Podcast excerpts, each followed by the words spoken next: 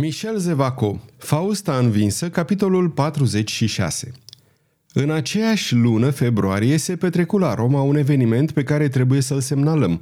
La castelul Sant'Angelo, într-o odaie sărăcăcios mobilată pe un pat îngust, era culcată o femeie. Ochii ei, plini de mister, visători și neclintiți, ochii acestei femei cu un cap sculptural, cu un bogat păr negru ce-i cădea pe umerii de marmură, Ochii acestei femei, cu atitudini de forță și de măreție, chiar în ceasul acesta când zăcea, doborâtă de natură, ea care visase să triumfe asupra omenirii, ochii aceștia ca două diamante funebre priveau, gravi, adânci, un copil care dormea alături de ea, un prunc, o mică ființă voinică, puternică, cu pumnișorii strânși energic. O slujnică aplecată deasupra patului privea și ea.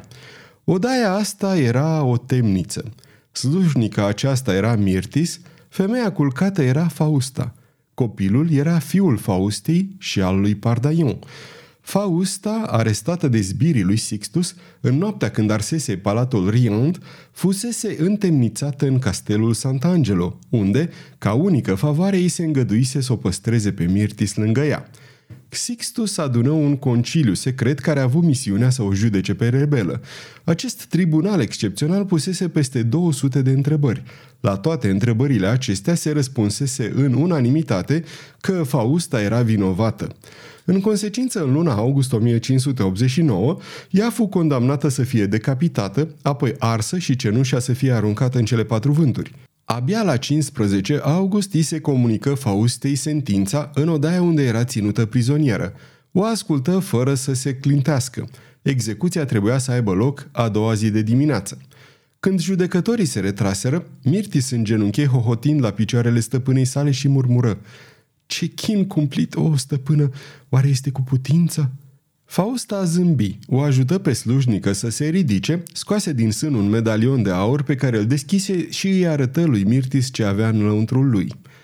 Fii pe pace, nu o să fiu supusă chinurilor. Nu vor avea decât cadavrul meu. Vezi grăuntele ăsta? Una este de ajuns să te adoarmă și dormi câteva zile în șir. Două te fac de asemenea să adormi, dar nu te mai trezești niciodată. Trei te doboară într-un timp mai scurt decât cel mai rapid fulger și mori fără să suferi.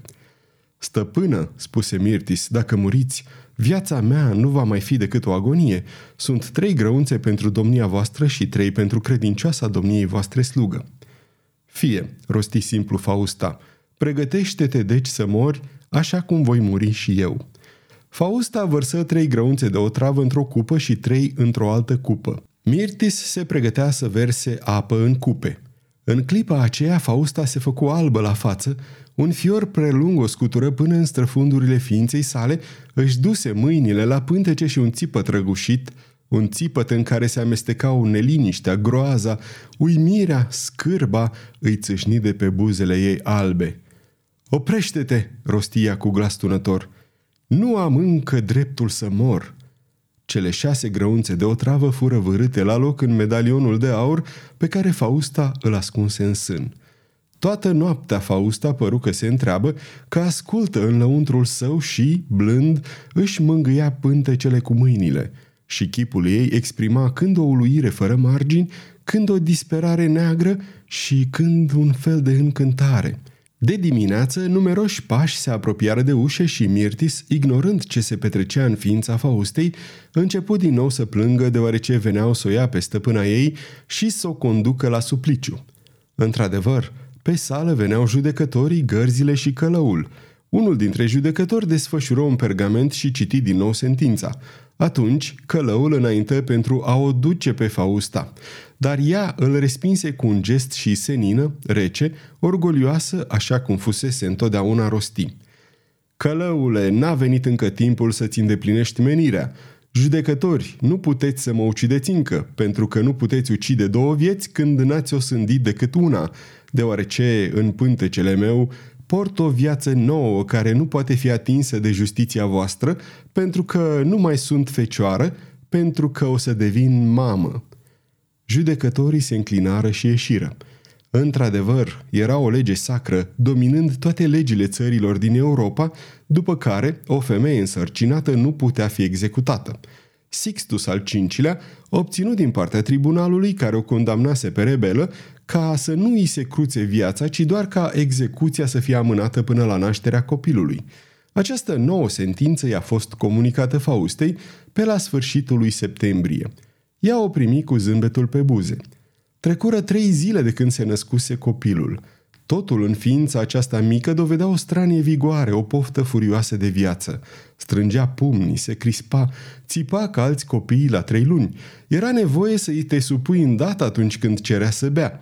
Mirtis, încântată, extaziată de admirație, îl hrănea cu laptele pe care îl dădea temnicerul. Dar Fausta, în ce o privește, nu scotea o vorbă. Numai că de îndată ce Mirtis potolea foamea imperioasă a nou-născutului, cerea să îi așeze lângă ea, pe pernă, și ore întregi îl privea cum doarme cu un somn solid și robust. Fausta nu zâmbea, nu spunea niciun cuvânt. În răstimpul acestor trei zile, ea nu dormi. Rămase să-și contemple fiul cu o privire stranie. Nici măcar odată nu-și lipi buzele de fruntea sa sau de mânuțele micuței ființe, așa cum fac toate mamele – în seara celei de-a treia zile, aceeași sinistră ceremonie care se săvârșise se reproduse în aceeași încăpere. Veniră judecătorii însoțiți de călău și o anunțară pe Fausta că era destul de în putere pentru a merge la supliciu a doua zi de dimineață în zori. Adăugară numai că pruncul rebelei va fi abandonat, doar dacă nu cumva vreun om milos va cere să-l ia de suflet. Apoi se retraseră. Noaptea se scurse fără ca o sândita să-și dezlipească ochii de pe copil, aruncându-i o privire încărcată de mister, prin care s-ar fi spus că încerca să-i comunice propria ei voință. Un orologiu îndepărtat bătu de ora șase dimineața.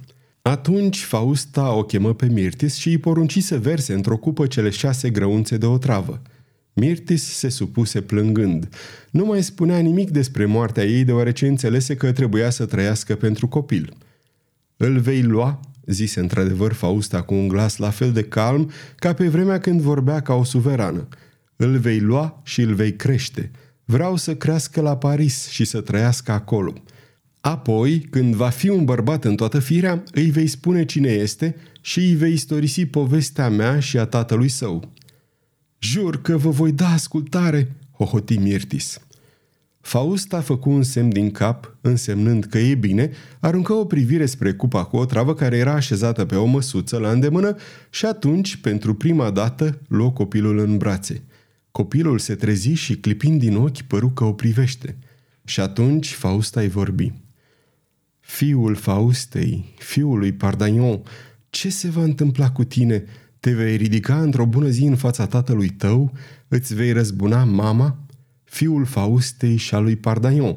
Îți doresc să ai inimă învelită în trei scuturi de oțel. Îți doresc ca sufletul tău de nepătruns să nu cunoască niciodată mila, dragostea, simțămintele de slăbiciune și de înrobire. Îți urez să treci prin viață ca un meteor fierbinte care împinge fatalitatea din spate. Adio, fiul al lui Pardaion.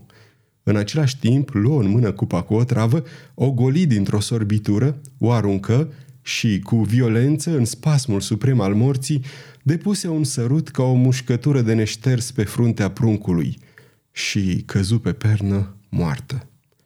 Ce avea să devină într-adevăr acest copil, zămislit de două ființe pline de forță și de viață intensă, la fel de uimitoare și una și cealaltă, dar una prototip al cavalerismului, sinteza generozității, cealaltă prototip al ambiției, sinteză a orgoliului, dar ce avea să reprezinte produsul acestor două figuri atât de deosebite, copilul care întâlnise înspăimântătoarea imprecație a Faustei în pragul vieții, care moștenea poate incalculabila forța a răului, care sălășluia în spiritul Faustei și în care palpita poate sufletul mărinimos al lui Pardaion? Sfârșitul capitolului 46 și sfârșitul romanului. Toate acestea cititorul le va afla în romanul Pardaion și Fausta.